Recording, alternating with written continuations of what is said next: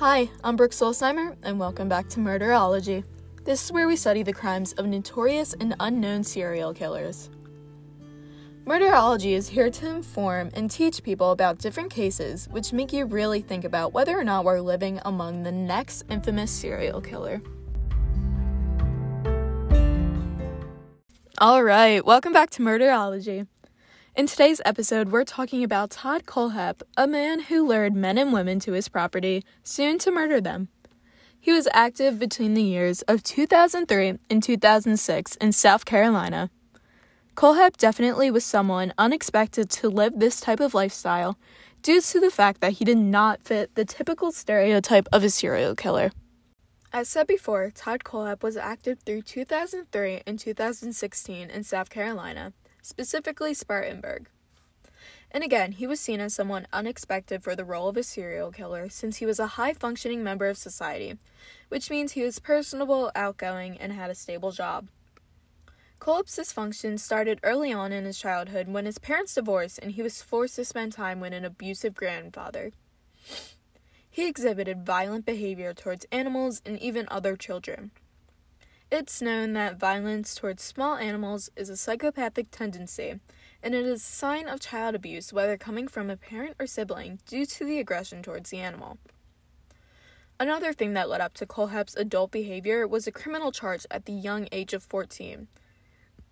He was charged with kidnapping and sexual assault, which is also a large factor in the cases he's infamous, infamously known for. These charges led to Kohlhepp becoming a registered sex offender as well. Though there were charges on him, Kohlhepp didn't fail to function in society by receiving two bachelor's degrees in computer science and business. Soon he became a successful real estate broker, and he even had his own successful real estate company. The thing that led to Kohlhepp's inevitable capture was when Charles Carver and Kala Brown went missing in two thousand sixteen. One key element for finding the pair, thanks to modern technology, was being able to track their cell phone locations to Kohlhepp's ninety-five acre farm.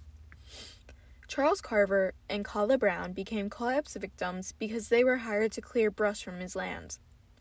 While Charles was dead, killed by three gunshots to the chest and buried under a tarp, Kala was found chained to a post in a metal shipping container. She told police that she was in there for around sixty-five days.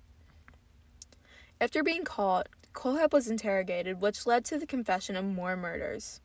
He confessed to killing yet another couple, Johnny Coxie and Megan Kroll Coxie. Police found their bodies on his property after searching. The couple was in fact hired to clean his property, which is a pattern seen through the rest of his crimes. He also confessed to killing four individuals in a store called Superbike Motorsports. This had happened during two thousand three. He had shot four individuals in under a minute, claiming that they had tested his knowledge about a motor- motorcycle he purchased months before. This case also happened to be a cold case for over ten years. In the end, Todd Kohlhepp pled guilty for different accounts of kidnapping, sexual assault, and murder, leading to the judge giving him seven consecutive life sentences. Alright, that wraps up the end of our episode today.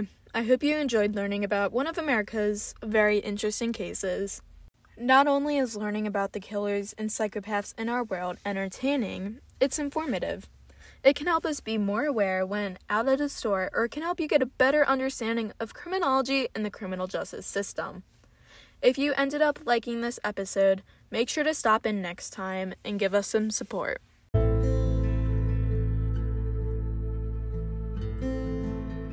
Again, my name is Brooke Solzheimer, and this was Murderology.